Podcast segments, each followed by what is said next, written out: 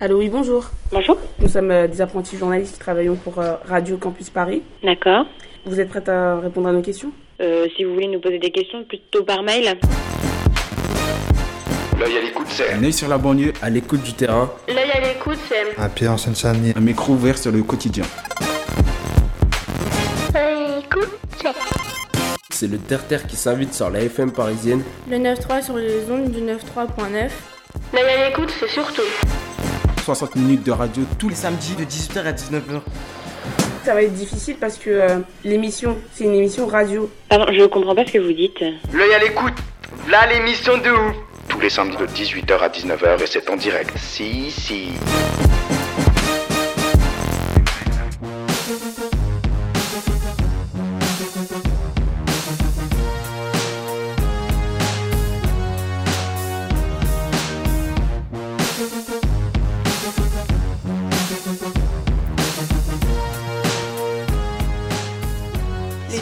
Yeux fermés.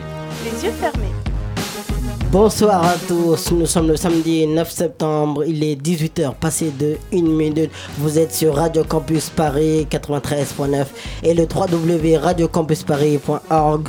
L'association des couleurs a le plaisir de vous présenter Les yeux fermés numéro 12, saison 2.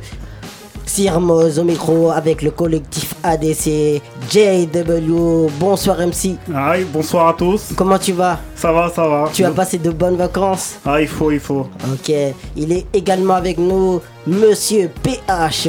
Bonsoir PH. Yes, salut, euh, Sœur Moïse. Tes vacances? Bah, comme d'hab, hein, cool, hein. Prêt pour cette nouvelle saison? Mais ça fait longtemps que je suis prêt. Ok, une toute nouvelle membre dans notre équipe de l'ADC. Hmm, je vous présente Crémena dit Crème. Bonsoir Crème. Salut. Comment tu vas? Super, et toi? Ah, on est là, écoute, hein, prêt pour une nouvelle saison. Dis-moi, quelle euh, rubrique donc tu vas nous présenter cette saison? Alors, bah, moi, ça va être la chronique On bouge, et du coup, bah, je vous la présente dans quelques instants. Ok, on va être à l'écoute avec attention. Nous sommes en direct jusqu'à 19h avec deux invités, l'artiste international Eric Lenini, pianiste de jazz, et Ibrahim Ndiaye, directeur, animateur de colonies de vacances que nous retrouverons au cours de l'émission. Les yeux fermés numéro 12, c'est parti avec On se bouge.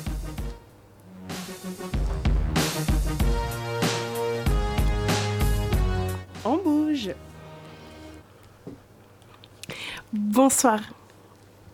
Bonsoir à tous. Alors, c'est la petite nouveauté de la rentrée, comme nous a dit Moy, dans le magazine Les Yeux Fermés.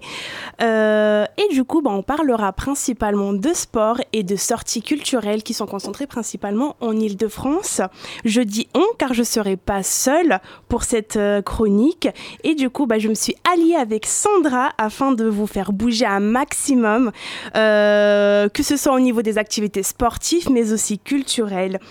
Euh, alors, du coup, bah, ça va être une organisation assez particulière. Ça, on va alterner. Je vous explique un peu l'organisation. Ça sera un mois sur deux, ça sera du sport, et puis euh, l'autre, le mois qui va suivre, ça sera des activités un peu dans les thé- thématiques culturelles. Et du coup, on partira à la découverte de Paris.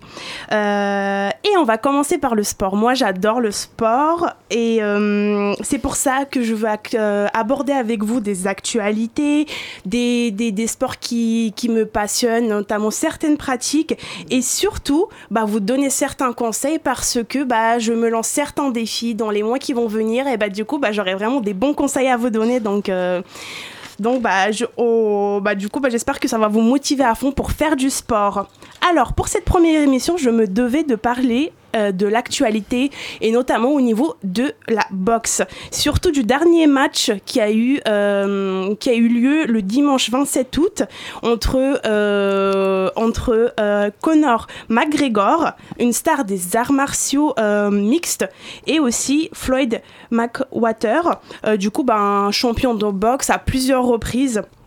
Alors c'est un événement qui été vraiment très attendu partout dans le monde euh, et c'était vraiment un élément central à la lune, à la une et qui en fait ça a pris un ça ça ça c'est- comment dire ça ça a pris une ampleur progressivement et du coup bah dans certains journaux on pouvait même lire que c'était le combat du siècle Euh, et euh, et c'est pour ça que moi, je me suis dit, bah, il faut aller absolument qu'on en parle. Alors, au niveau des organisateurs, ils pensaient qu'ils allaient remplir les salles. Ils avaient fait des provisions énormes. Ils, ont, ils avaient estimé plus de 8 millions de dollars de, bénéfices.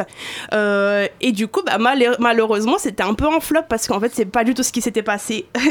Euh, du coup, bah, euh, il y avait seulement presque la moitié de la salle qui était remplie avec euh, 13 000 places et du coup, bah, avec un, bénéfice de 50 millions de dollars.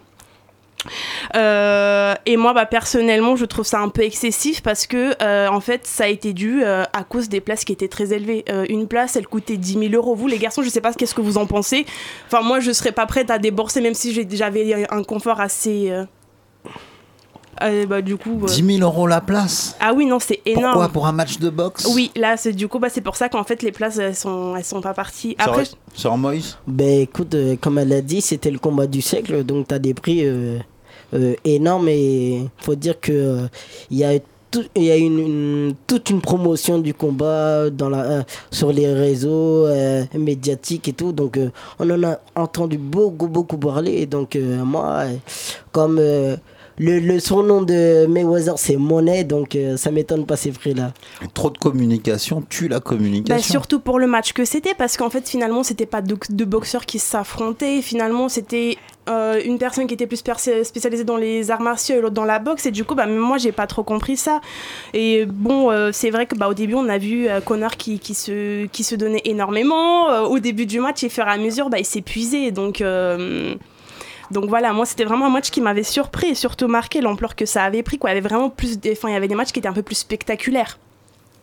Ben, en fait, euh, comme McGregor, c'est un, c'est un combattant de MMA de, et, et qui est vraiment le sport de combat maintenant. MMA, euh, l'assurance Non, c'est un- c'est une autre forme. euh, cette fois-ci, là, tu pas sur un contre les coups, justement. Là, tu prends beaucoup, beaucoup de coups. Et ouais, le MMA, c'est un sport euh, voilà, où pratiquement tous les coups sont permis et très populaire en ce moment. Au contraire, au contraire de la boxe qui perd un peu euh, voilà, de sa superbe à cause euh, voilà, des, de toute la corruption qu'il y a eu. Quand on voit un combat, on n'a pas trop l'impression que c'est euh, c'est ça se fait dans les règles donc et ce combat là ben MMA boxe ben c'était plus voilà dans dans le folklore qu'on va dire que dans dans vraiment un sport de combat un combat à la loyale on savait déjà qui allait gagner au- euh, avant le combat donc euh, voilà Ah, C'était une opération monnaie-monnaie, c'est ce que Ah tu oui, disais bah tout à oui, principalement. Mais bon, il faut dire que Floyd, il a bien réussi son coup. Il a gagné le match et du coup, bah, suite à cela, bah, il a annoncé sa retraite et du coup, bah, qu'il fera plus de matchs. Exactement, et j'entendais dire que euh, sa fortune elle a été évaluée à 800 millions et après ce combat, ben, il est devenu milliardaire. Donc, euh, La vie est belle. La Écoute, vie est il a belle. tout gagné. Belle Donc, retraite. Exactement, c'est ça. Donc, euh, il, est- il a 50 combats, il est invaincu. Mais pour moi, perso, ben, Floyd, ce sera jamais euh, le boxeur, euh, voilà, euh, toute catégorie. Il ne il n'égalera jamais pour moi euh, Mohamed Ali, donc qui est le meilleur de l'histoire. Après, voilà, chacun ses goûts. Bah, donc voilà, bah, on, on en reste là pour cette chronique. On se retrouve du coup pas le mois prochain, mais au mois de novembre, ou encore pour une actualité sport, ou bien euh, une info pratique. Donc euh, voilà. Merci à toi, Crème. On va faire une petite pause musicale avec Kenny Arcana. On a institutionnalisé la détresse, hiérarchisé le racisme, la ville fabrique la misère. Les larmes ne sèchent plus, elles moisissent, les médias mentent, on le sait tous et on fait style. Et le monde regarde les grandes puissances tester ces nouveaux missiles sur des civils. L'industrie, l'armement se porte bien, prospérer son plan. Elle a porté un de ses jusqu'au trône de la Maison Blanche. Réalité ensanglantée, puis le temps que la raison flanche, le virtuel ou l'enfer. Vois-tu une nouvelle ordre est en marche, prison dorée, pas de fenêtre, que des écrans high-tech. Si le temps c'est de l'argent normal, que les gens aient le cuit d'un parc mètre. Des enfants qui se vendent sur Facebook, 30 000 dollars Kardashian, des gosses qui se cultivent sur le darknet. Des brouhaha dans chaque tête, des crises de nerfs sous chaque toit. Regarde l'humain, le monde et sourit à la terre pour la dernière fois. Des satellites, des ondes nocives partout, des sales antennes, des guerres ethniques, des enfants soldats. Ça fait rire les diamantaires. On s'élève sans échelle, rébellion dans les chaînes. Facho veut nous mettre en échec, fâché car la peur se paie cher. Lève le poing, fais lever, lève ton fuck 2017 c'est le calendrier ou le bulletin de L'injustice c'est trop monotone Cieux couleur molotov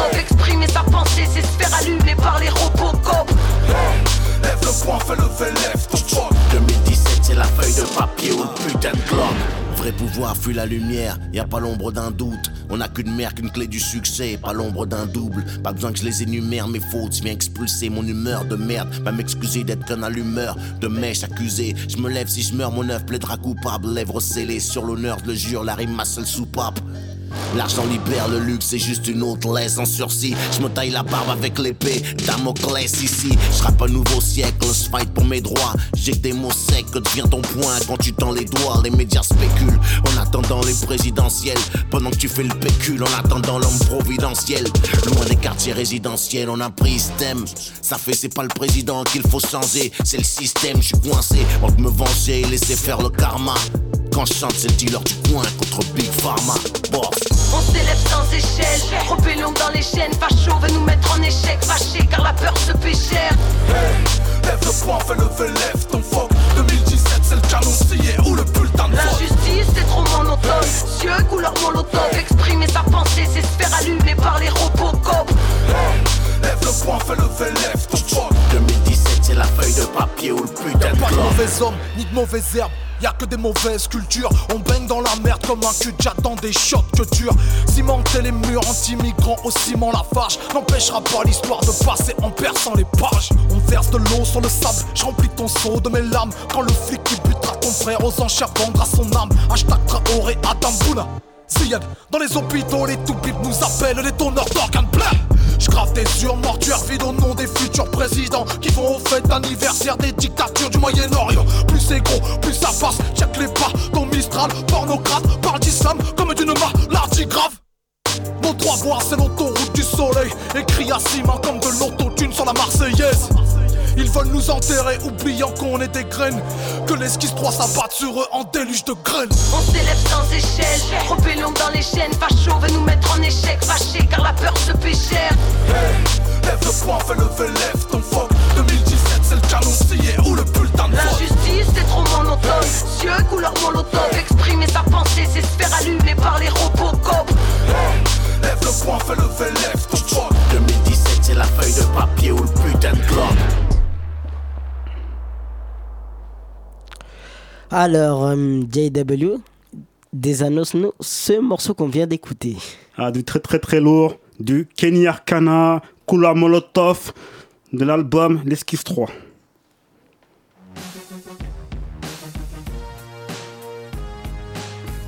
Ton avis m'intéresse. Dans ton avis m'intéresse de ce soir, nous allons parler colonie de vacances avec notre invité Ibrahim Ndiaye. Salut Ibra. Com- comment tu vas? Ça va, tran- En forme? En forme, ça va. Ok, on t'a invité pour parler de colonie comme tu as beaucoup, beaucoup d'expérience. Mais avant, que, avant de t'écouter, on va écouter ce petit micro-trottoir. Et la question est, votre meilleur souvenir en colonie de vacances?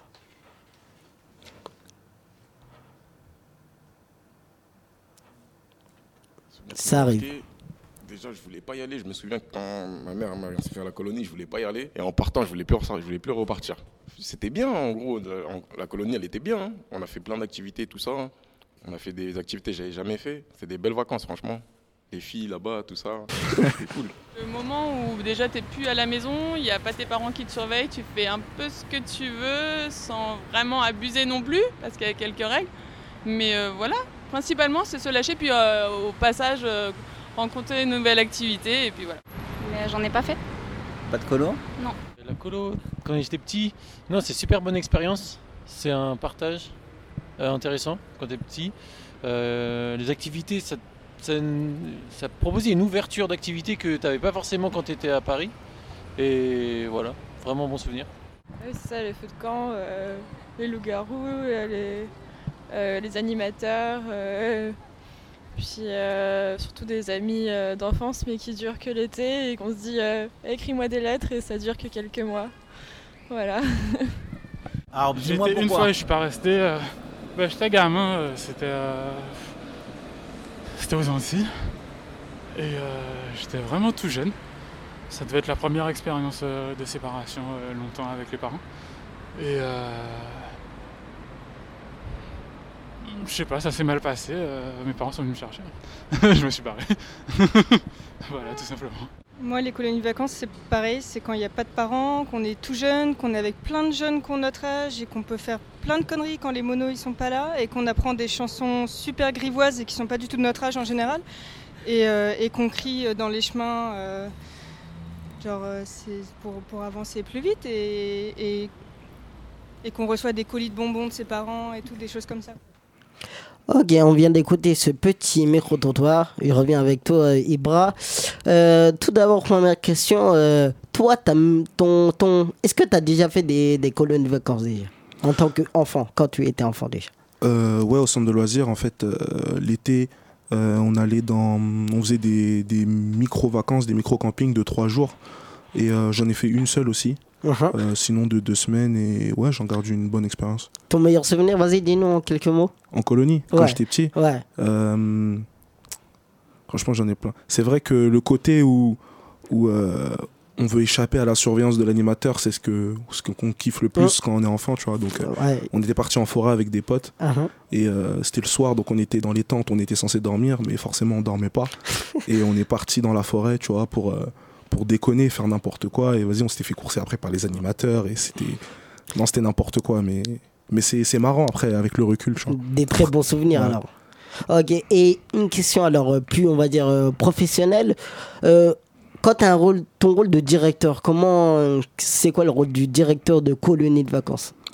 Bah, après, moi, de mon expérience, je sais qu'il y a deux types déjà de centres de vacances. Tu sais, Il y a Mhm. le centre de loisirs, il y a les euh, centres de loisirs, on va dire, avec euh, la mairie, Mhm. tu vois, dans la ville, le, le centre de la ville, et puis plus la colonie de vacances quand on part en colonie. Euh, on n'a pas le même lien avec les enfants dans, dans ces deux cas. Moi, je trouve qu'il y a plus un côté administratif. euh, quand on est en mairie, on est plus dans. On est avec les enfants, mais bon, on n'est pas vraiment sur le terrain. Mhm. Et c'est pas pareil quand on est en colonie de vacances. Par exemple, moi, bah, juste là au mois de juillet, la colo, la colo que j'ai faite, Mhm. euh, on t'étais- t'es animateur, on est directeur, on a une certaine responsabilité, on a la gestion de l'équipe, etc., du personnel, on a la compta à faire, etc. On a beaucoup, plus de responsabilités que qu'on pourrait le croire en vrai, mais on est beaucoup plus avec les enfants et c'est c'est ce côté-là vraiment qui, qui, en tout cas que moi, que, que je kiffe et que je sais que on apporte, on apporte quelque chose aussi aux enfants euh, avec notre expérience d'adulte, tu vois. Et euh, c'est surtout ce côté-là qui, qui fait qu'en tant que directeur, on a peut-être un peu plus d'impact euh, au niveau des enfants quand on est en colonie de vacances qu'en centre de loisirs. Donc quand toi tu es directeur, tu t'occupes de tout ce qui est budget. Euh, le financement, c'est comme c'est la... Par exemple, tu m'as dit, il y a la mairie ou il y a des organismes privés. Quand c'est la mairie, on te donne un budget et euh, voilà, on te dit débrouille-toi. Ou par exemple, si tu, toi tu as ton propre budget, tu veux ça comme ça, est-ce que tu l'as en fait? Ou tu te débrouilles avec ce que tu as? Bah, en, en mairie, comme j'ai jamais été directeur en mairie, je sais qu'après ça, se- ça se passe avec, euh, avec le financement directement de la ville. Donc après, je sais que pour certaines sorties, etc., il y a des bons de commande qui se passent, qui passent directement en mairie quand on veut faire certaines choses. Il y a un budget qui est alloué aussi au centre de loisirs pour pouvoir acheter euh, tout ce qui est mat- matériel pédagogique, etc. Tu vois. Mais euh, quand on est en, en, en colonie de vacances, au début de la colonie, en tant que directeur, on t'octroie un budget, que ce soit en carte bancaire ou en espèces, et tu attends. En fonction, euh, c'est en fonction du, de la colonie que tu vas faire, des activités que l'association ou que le- le- le- l'entreprise privée propose aux, aux parents, et euh, en fonction du nombre d'enfants, etc., du nombre d'adultes, et de ce que tu fais. Il y a certaines colos où, moi, les deux directions que j'ai faites, j'en ai fait une où je m'occupais pas du tout de tout l'aspect euh, alimentaire. J'avais pas du tout à acheter de l'alimentaire ou de préparer des repas. Il y en a une autre où je m'occupais exclusivement des pique-niques.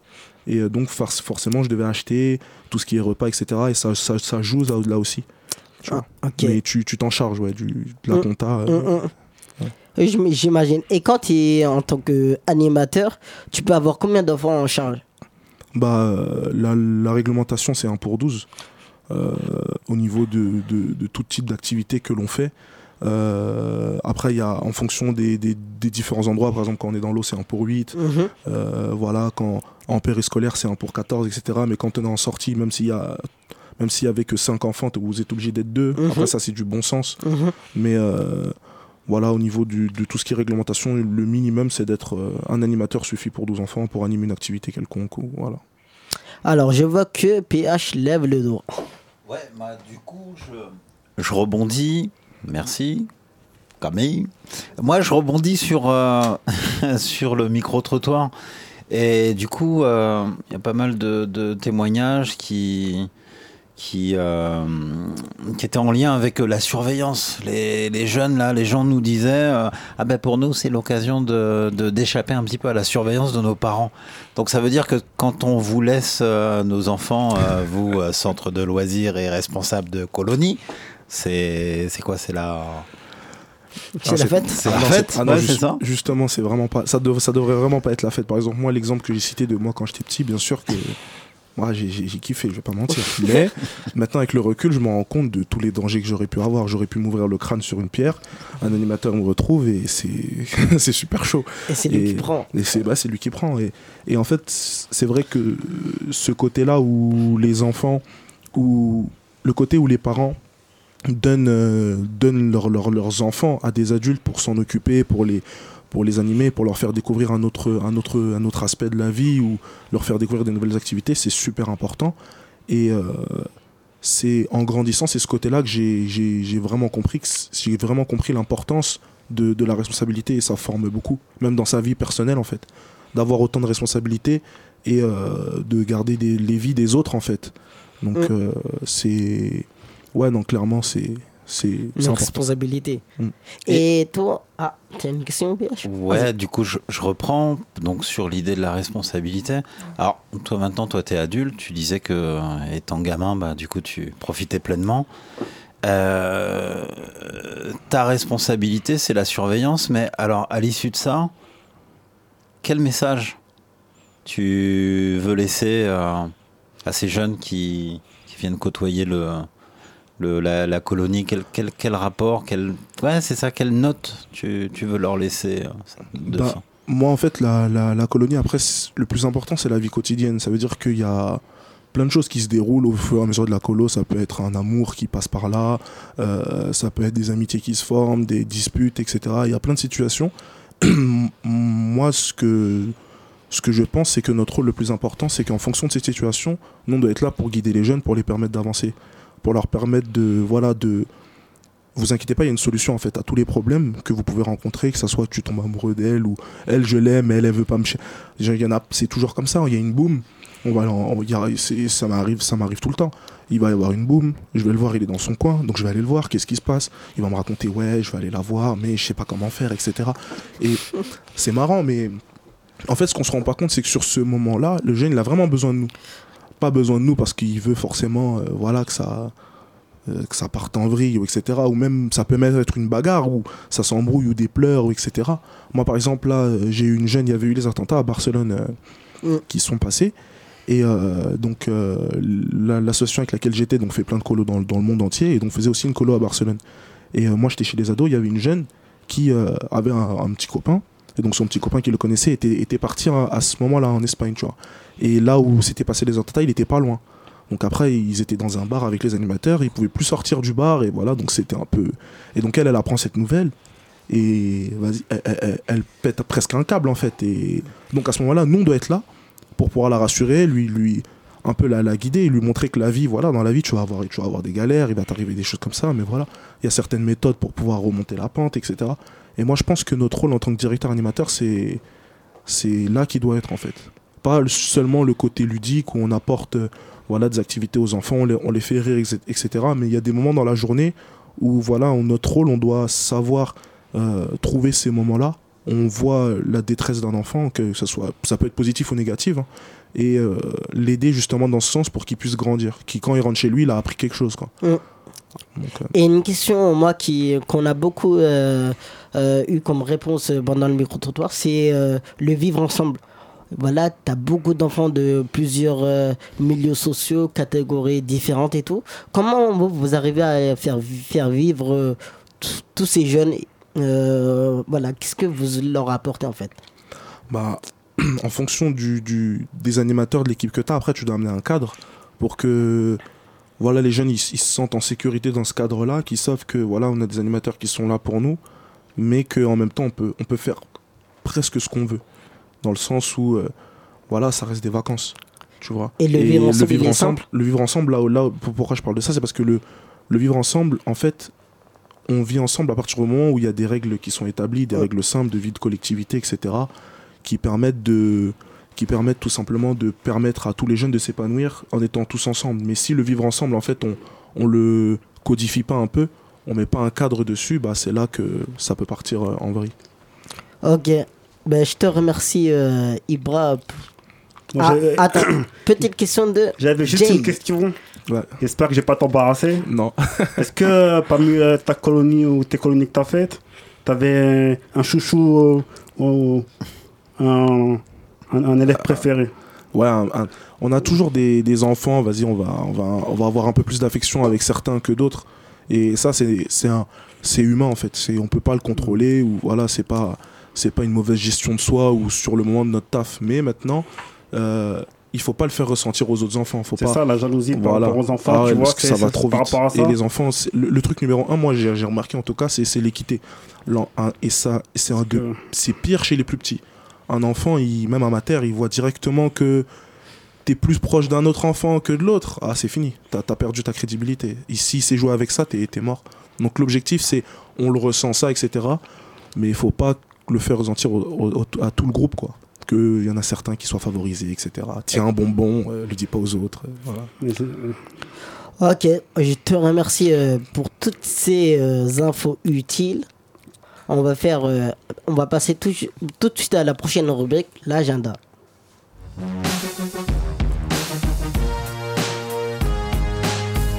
L'agenda. Dans notre agenda pour le mois prochain, en octobre et, ce, et la fin de ce mois, il y a une course qui se déroule à Versailles, le Paris-Versailles, une course, une course de 16 km qui fera euh, le euh, Paris jusqu'à Versailles. Donc pour tous ceux qui veulent euh, participer, à savoir qu'il y a 25, plus de 25 000 concurrents qui prennent le départ euh, de cette course au pied de la Tour Eiffel. Et euh, sur le parcours, on passe par euh, les communes voisines de Moulineaux, de Meudon et sa fameuse euh, difficulté, la côte de garde. Donc, euh, pour tous ceux qui sont amateurs euh, de course à pied, de running, donc euh, je vous presse d'aller euh, participer, soit en tant que euh, participant ou en tant que spectateur pour encourager tous les participants. Donc, cette course aura lieu le, 25, le 24 septembre prochain à partir de 10h. En de cinéma, le 10 octobre sort le film Emoticon, un film euh, dans un monde voilà, secret euh, de- des smartphones. Voilà, les émoticônes, vous voyez ce que c'est, les petites euh, images euh, jaunes rondes. Donc, l'histoire, en fait, c'est c'est l'histoire d'une émoticône qui s'appelle Jen et qui est exubérante et qui voudrait, qui voudrait devenir comme les autres. Euh, être sélectionnée par le propriétaire d'un téléphone. Et, tout euh, en fait on, cet objectif là d'être sélectionné. Et euh, malheureusement le monde des émoticônes est en danger. Et donc accompagné de ses deux amis elles vont tenter de le secourir et de le sauver. Donc euh, émoticône un film pour les grands et les petits sort le 10 octobre prochain. En 3, l'association des couleurs a le plaisir d'organiser une nouvelle randonnée le 17 septembre prochain à partir de 10h à Gu- euh, au départ de Gare de l'Est, direction euh, le château. Château Thierry. Le château, euh, direction Château Thierry, merci BH. en à la, découverte du vignoble champenois. Donc c'est un parcours qui fera 14 km. Donc euh, voilà, accompagné de tous les membres bénévoles, participants. Voilà, un bon moment où euh, on va faire vivre justement le vivre ensemble, tous ensemble, handicapés, pas handicapés. Donc euh, voilà, je vous encourage à y participer. Donc le 17 septembre, nouvelle randonnée de l'association des couleurs. Donc, si vous voulez y participer, vous pouvez contacter l'association des couleurs euh, gmail.com euh, et la, euh, la présidente Ghislaine Raffos aura le plaisir de vous accueillir. Donc, le, je répète la date une troisième fois, le 17 septembre, rendez-vous Gare de l'Est, 10h, il faut se motiver, mais pour un bon moment. Mais ce sera tout pour l'agenda. Tout de suite, Mr. MCJW.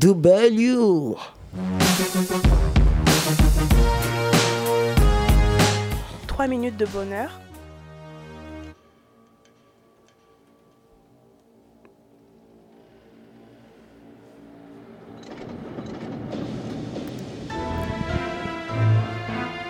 Ok. Yeah. GW. De retour à la maison ça fait plaisir. Yeah. Gros dédicace à PH, Sermoise, à Crème, à toute l'équipe. Une grosse dédicace à Nini. Je te vois, t'inquiète, on est là. Ok. Ya, c'est parti, écoute ça. Yeah, nouvelle saison, l'adrénaline monte, trop déterminé. Le temps s'égrène dans le sablier, voilà de quoi ma rage est animée. J'avance en éclaireur, apportez-moi une lanterne, ma plume saigne, en long terme vers l'Éden. Je viens bercer la foule avec mes écrits, c'est ce qui me motive. Dites-leur que je conduis seul la locomotive. La vie reste un éternel recommencement. Mes douleurs rejaillissent, apportez-moi un pansement. Trop regards qui me contemplent, je refais le monde posté devant le temple. Le poids des mots fait mouche, je suspendis à mes lèvres, pas question de beauté en touche.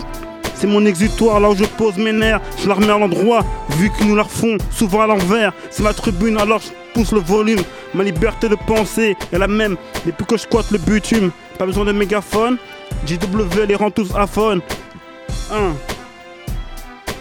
Ok. Vous rendre heureux les miens, c'est tout ce que je demande. De voir leur sourire. Sur leur visage, qu'ils en redemandent.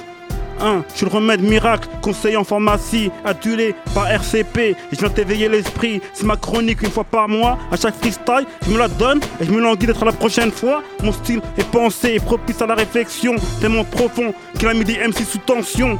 L'envie intense et ma plume est juste très observatrice. Nard, mon quotidien à la manière d'une réalisatrice. Chaque thème, je l'ai choisi seul en amont dans mon laboratoire. Et gratte afin de redonner de l'espoir. Viens vous surprendre, mettre le game on fire. Du W dans mon empire. Je pars en freestyle, en improvisation, James W, en mode action, en mode réaction, à la hauteur, j'avance. 1. T'annoncer la couleur, en mission, j'espère va toucher vos cœurs. Pas démoniaque, mais j'arrive, non, comme une poussée d'ammoniac. JW en improvisation, Tom, tu connais mon freestyle, je chante dans la bataille sévère. T'inquiète pas, j'en place film pour mes pères et mères. T'inquiète pas, 1 poète à la aimé Césaire, je sais où je vais, où je viens, mais t'inquiète pas, je sais maîtriser mon destin. J'en passe une pour les miens, toujours à côté. Comme tu sais, non, PH en Moïse, t'inquiète pas, hein, l'équipe, tu pourras jamais la boycotter. Donc y a du criminal qui vient se rajouter à la sauce, t'inquiète pas, la sauce m'a fait. Moi je te rajoute ça, Guillaume, t'inquiète, hein. Merci pour ce freestyle. Lourd, lourd, lourd. La saison commence fort. Oh là On là. passe à la prochaine rubrique, le quart d'heure des couleurs.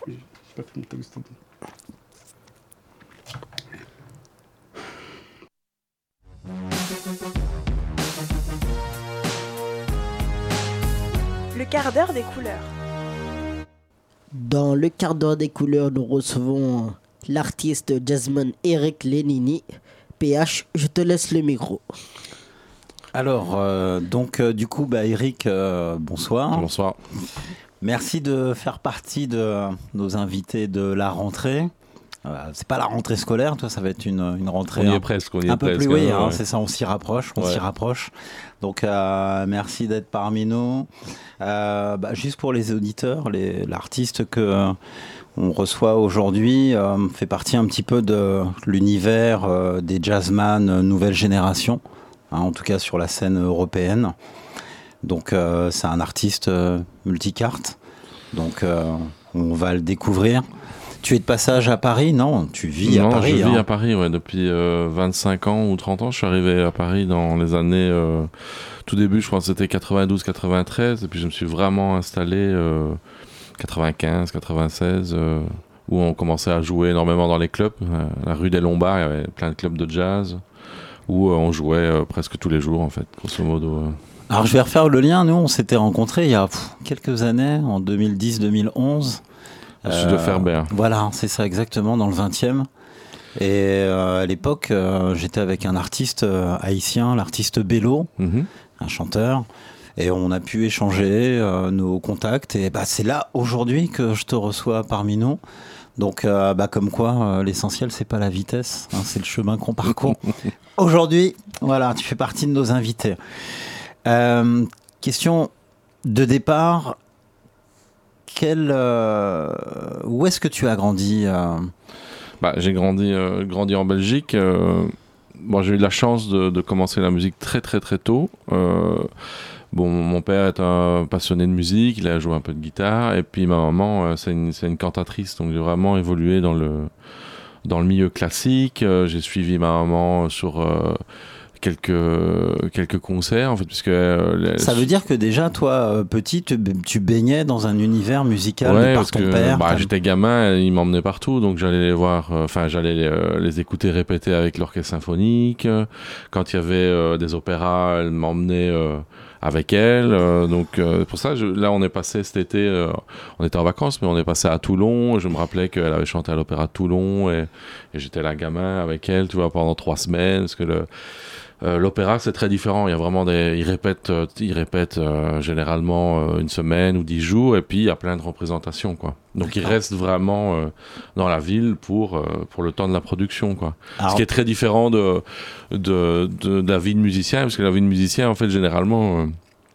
tu restes un jour pour un concert, quoi. Tu, tu vois, et puis le lendemain, tu vas jouer ailleurs, quoi.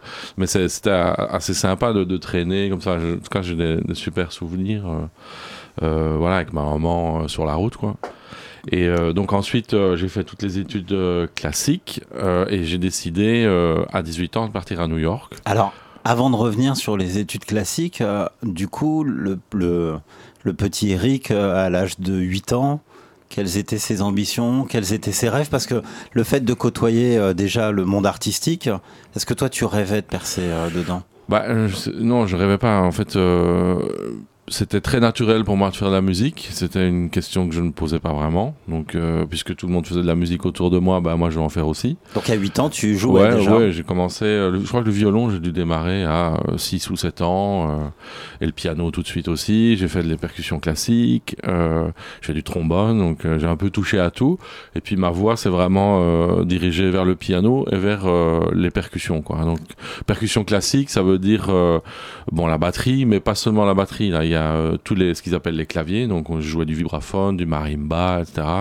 Les timbales. Donc, c'est tous les instruments qu'on retrouve euh, dans les orchestres symphoniques, quoi. hein, les parties euh, Alors, percussion, quoi. Alors du coup, euh, les copains, les camarades, quand on a 8 ans, 10 Bah, ans, je- est-ce qu'on a le temps de les côtoyer quand Ouais, on est déjà sûr. musicien Ouais, C'était quoi toi ta vie C'est de... surtout. Bah, 8 ans, j'étais encore très jeune. euh, puis euh, j'adorais le foot. Euh, mon, mon- mon grand-père était, euh, était un footballeur connu euh, dans, dans, dans, dans la région, etc. Donc euh, moi, j'avais envie de jouer au foot aussi.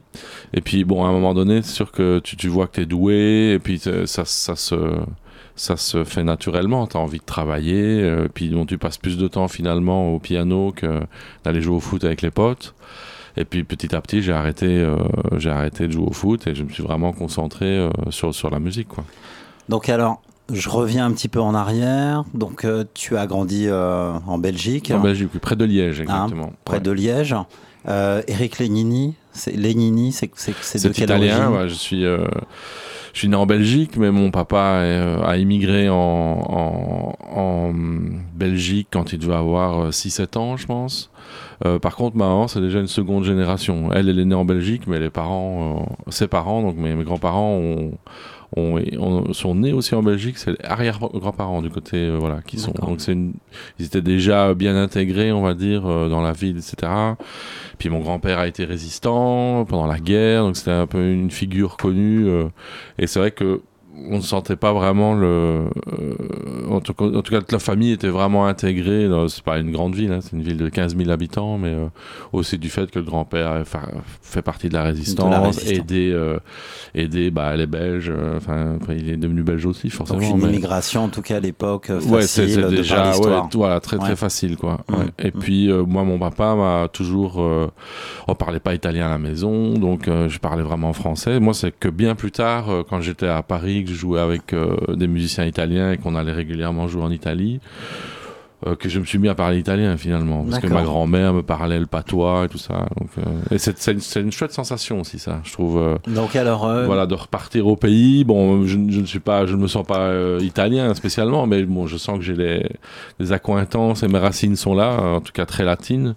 Et donc forcément, ben, quand tu pars euh, en Italie et que très vite tu peux parler en italien et que tu te sens un peu à la maison, ben, c'est sûr que c'est euh, c'est une sensation euh, super chouette. ouais. Donc ça veut dire que pour toi, comme tu l'expliquais tout à l'heure, le passage de la musique, ça a été un passage plutôt évident.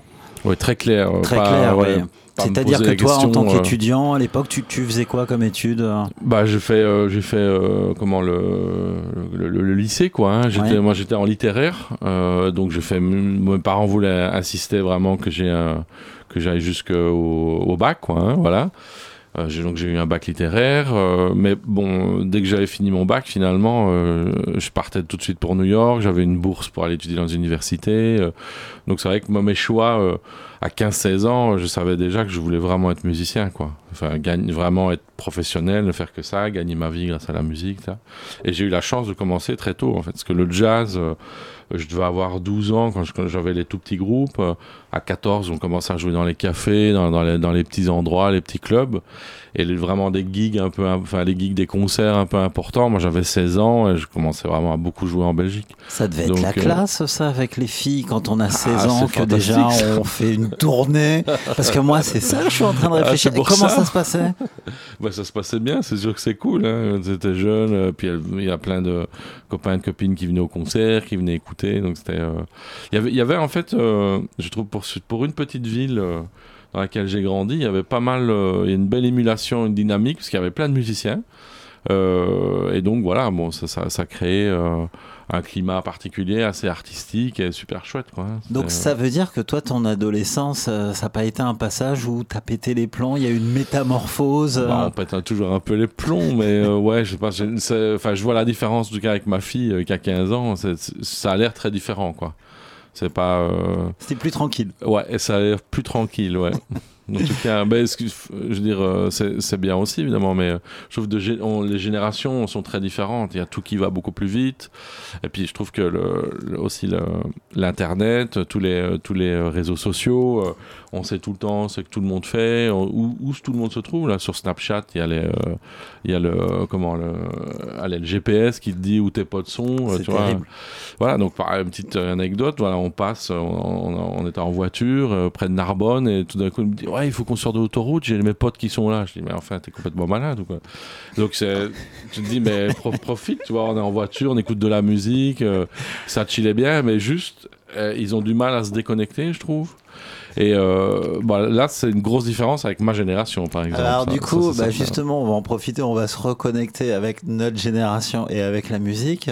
On a choisi un titre, enfin, en tout cas avec toi. Qu'est-ce que tu voulais nous présenter aujourd'hui euh, une chanson qu'on a, qu'on a faite avec Yael Naïm qui s'appelle Desper, donc qui est euh, tirée de, du dernier, de mon dernier disque, s'appelle Wax Up.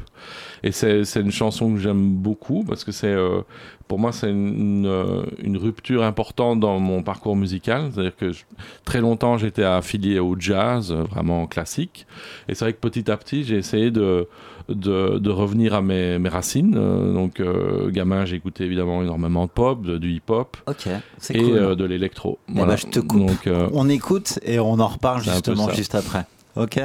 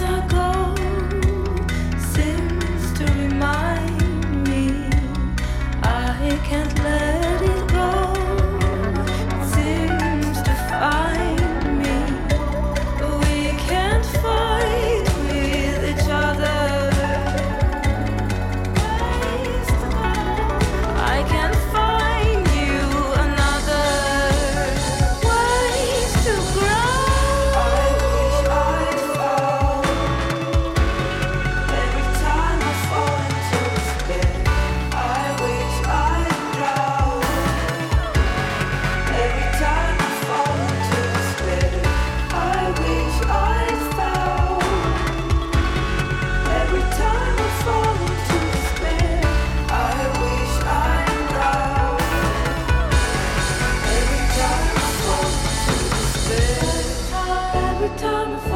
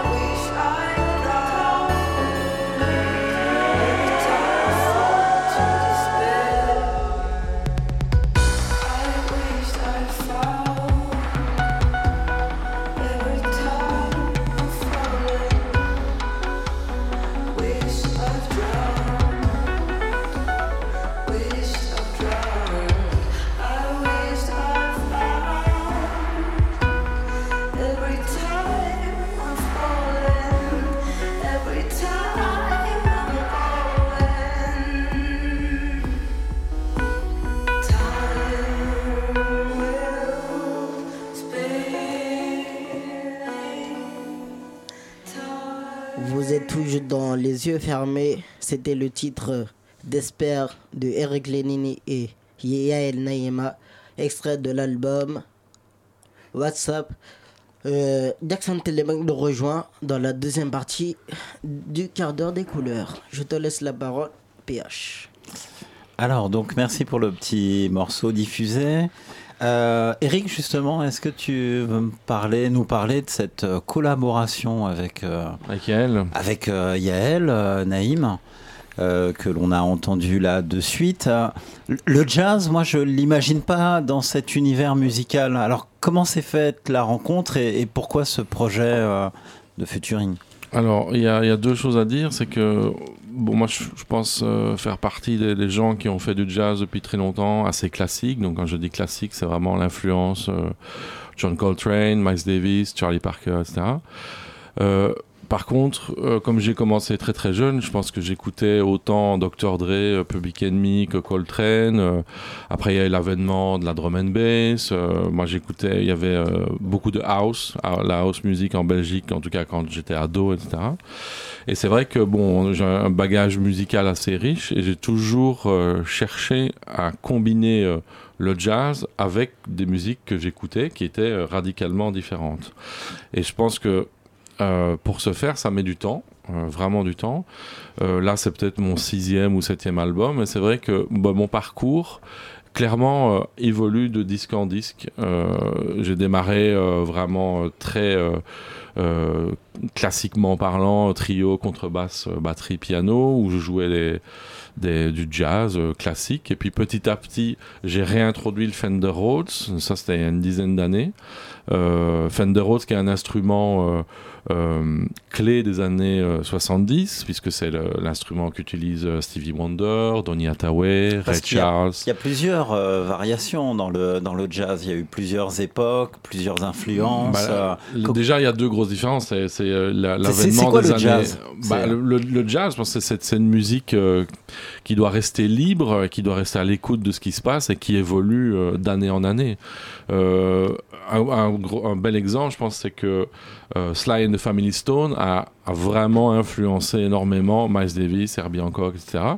Et donc, ils ont pris euh, des éléments de la musique funk ou soul ou rock qu'ils ont qu'ils ont, euh, je veux dire, absorbé dans le jazz et qui est redistribué à la manière d'un jazzman, etc. Là, c'est si on écoute ce morceau, c'est euh, c'est sûr que c'est un morceau qui est pop, qui est électro, mais il y a, y, a, y a des phrases, y a des interventions de Wurlitzer dans le morceau qu'on n'entendra pas si c'est vraiment euh, un producteur euh, d'électro qui va faire le- le- la même chanson, le même titre. Donc il y a un maquillage derrière la musique. Aujourd'hui, qui est-ce qu'on doit remercier s'il y a, s'il y a une origine et d'où vient l'origine du, Bah, du jazz? un- Qui est-ce qu'on doit remercier? Bah, J'ai l'impression que c'est un esprit général qu'il faut avoir. quoi. C'est euh, c'est d'être à l'écoute, de, rester ouvert et de, de voir euh, voilà, qu'est-ce qu'est-ce qu'on qu'est-ce qu'on peut faire pour, pour euh, faire évoluer sa propre musique. C'est juste pour ne pas s'emmerder. quoi. C'est-à-dire que toi, tu, tu grandis, tu as ton parcours. Et euh, quel est euh, l'intérêt de refaire euh, dix fois le même disque? Euh, Pour moi, aucun, quoi, forcément. Quoi. Jackson, Ouais, t'avais mais- une question Ouais, ouais. mais c'est vachement intéressant depuis tout à l'heure. Bah, bonsoir déjà. euh, salut Philippe. Salut. à tous. Et donc, euh, du coup, euh, moi, moi, je trouve ça très intéressant parce que Eric, il a commencé euh, son truc en, insistant sur la percussion. Et tout à l'heure, on discutait de musique. euh, classique euh, quand est-ce que la musique elle devient classique? Donc euh, je lui disais que moi j'écris des histoires. Et en tant que musicien aussi euh, voilà bon, que, bon, tu le connais tu vois je fais des percussions haïtiennes tout- enfin voilà la, la vibration musicale avec laquelle je travaille elle passe beaucoup par Haïti. Et il y a beaucoup de liens moi je trouve entre la musique haïtienne la Nouvelle-Orléans donc le jazz et on parlait de Tombour tout à l'heure. Et ouais. quand tu m'as parlé de lui je t'avais dit bah, c'est un percussionniste et donc euh, et là C'est de la provocation. non, c'est pas de la Pas provocation tout, parce ouais, qu'il a, ouais. C'est de la parce qu'il a- musique. il a Euh, commencé, euh, il a commencé commencé par dire faire, c'est, c'est, je suis un percussionniste classique. Donc euh, pour moi, le piano, c'est, c'est aussi un, per, à percussion, une C'est un percussion. instrument à percussion. Ouais, c'est hein. un instrument à percussion, ouais. donc c'est comme ça que je l'entends. Et puis après, le jazz lui-même, on, peut euh, s'y inventer même. Tu vois, moi, je suis un gars de l'imaginaire, donc j'imagine parfois une histoire du jazz, tu vois. C'est, c'est-à-dire que c'est un truc de, de musique qui vient de, de l'autre côté et puis qui arrive sur un territoire qui devient autre chose. Et maintenant, il y a même des jazz par pays. T'as le jazz malien, le jazz français, le jazz, tu vois, d'un seul coup, ça devient un espèce de truc très particulier. Alors que pour nous, par exemple, en Haïti, le jazz, c'est pas un style de musique. Ah, justement. Tu vois, ce n'est pas du tout un style de musique, C'est juste un jouer langage. ensemble. Ah, jouer ensemble, Ouais. c'est ça. Ah, dès que tu joues, ça. dès que tu es deux, d'ailleurs, on dit pas, euh, on dit groupe. Donc, Quand on dit, on dit pas groupe, on dit jazz. Ah, je, vais- je vais incroyable, aller ça. voir un jazz. Donc tu vas voir le groupe jouer. Donc c'est- ça qui est intéressant. Nous c'est pas, chez nous c'est pas un style de musique. c'est l'origine, de- en tout Voilà. cas, c'est l'origine de cette musique, hein, ça c'est clair. quoi. C'était de, de, de se réunir et d'essayer de- d'improviser ensemble sur des morceaux très simples, euh, etc. Alors, le jazz, on l'a écouté on- tout à l'heure. Euh, quelle représentation il a euh, aujourd'hui mondialement euh, Parce qu'il a évolué. euh, Est-ce je- qu'aujourd'hui. moi, je trouve qu'elle est, elle est incroyable. Quoi. C'est, euh, bah, il suffit de voir, tu vois, le, les programmations un peu dans tous les pays, les clubs, les festivals. c'est, c'est vraiment. Euh, pour, pour rejoindre ce que tu dis, euh, c'est vrai que ça se classifie. C'est-à-dire que, Mm. euh, bon, maintenant, il y a énormément. Moi-même, euh, je donne cours au Conservatoire Royal à Bruxelles. euh, ici, il y a le CNSM de Paris qui forme plein, plein de musiciens. C'est vrai que c'est, c'est, ouais, c'est ça qui est dangereux. C'est-à-dire que c'est une musique qui commence euh, vraiment à être codifiée. Donc, c'est-à-dire que on explique de A à Z euh, comment jouer du jazz, euh, donc euh, la culture des disques, etc. Et déjà là, tu as deux approches. T'as, je pense une approche euh, euh, scolaire euh, où, où c'est très travaillé, où, euh, voilà, où on, t'apprend beaucoup de choses. Et puis tu as quand même une tradition que je trouve importante qui est plus orale, donc où on, on, on fait plus confiance à ses oreilles et, et- ne pas codifier tout ce qu'on entend. Quand je dis codifier, c'est écrire la musique, etc. C'est vraiment emmagasiner des informations et les apprendre de manière orale. Donc c'est, je pense, dans les années... euh, euh, 40 et 50, c'est comme ça que les jazzmen de l'époque euh, apprenaient les morceaux. C'est-à-dire qu'on mettait un disque et ils essayaient de. L'écoute. Voilà, l'écoute, exactement. quoi. Alors, il y a plein de choses à raconter, il y a plein de choses à dire. Je pense qu'on se reverra pour l'étape numéro 2. du coup, en promotion, euh, les dates à venir, où est-ce qu'on te voit, où est-ce que du coup on peut venir t'écouter? Alors euh, là directement, je joue 4 jours euh, au Duc des Lombards à partir du 27 ans, je pense. Un projet, un hommage à Les McCann. Les McCann est un pianiste que j'aime beaucoup euh, euh, des années 60, qui a, qui a lui un petit peu intégré le gospel et le blues euh, au jazz. hein. donc c'est le nouveau. En tout cas, c'est une personne euh, voilà qui, qui n'est pas que jazzman. euh, Il a une grosse influence du de, la culture gospel en tout cas et du jazz.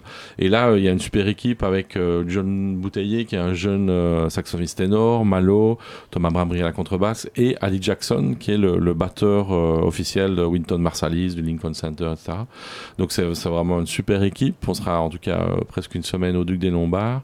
Et je joue avec mon groupe, avec Wax Up, le 15 novembre au New Morning, euh, qui est un concert euh, de, de, de présentation euh, de nouveau à Paris de, de mon dernier disque, de Wax Up. Qui fait partie du projet Blue Note Festival Voilà, c'est dans le cadre du Blue Note euh, Festival et on aura euh, la chance d'avoir Nathalie Williams, qui est une des chanteuses euh, qui chante sur mon disque, qui sera avec nous sur ce concert. Voilà. Eh ben c'est cool. Donc on commence la rentrée avec une ambiance un peu jazz. Eric, je te remercie. Merci d'être venu. merci, PH. On remercie, je remercie aussi euh, Brieux hein, qui a fait le lien euh, avec euh, la production Anteprint. Euh, Ant- euh, Anteprima. Anteprima, hein, pardon. Donc merci euh, Brieux hein, d'avoir été actif. Et puis bah venez écouter un peu de jazz. Quel euh, message on peut donner pour euh, la rentrée là pour démarrer? Bon courage à tous. Et ben voilà, Eh ben, c'est parti. Bon courage avec les cahiers et les crayons. Merci Eric, à bientôt. Merci Ciao, Jackson. Les yeux fermés numéro 12, saison 2 se termine pour ce soir. Je remercie euh, les deux invités qui nous ont accompagnés, Eric Lenini et Ibrahim Ndiaye. Merci au collectif ADC, Crème, Jackson, PH, JW. Un grand merci à vous également, chers auditeurs de la Radio Campus Paris. Tout de suite retrouver Pompers. On se retrouve quant à nous le 7 octobre bientôt. à 18h en direct. On, Salut. on se quitte revoir. avec Eric. Lenini et Afrobeat. Et comme je l'ai dit toujours, que la paix des cœurs soit avec vous.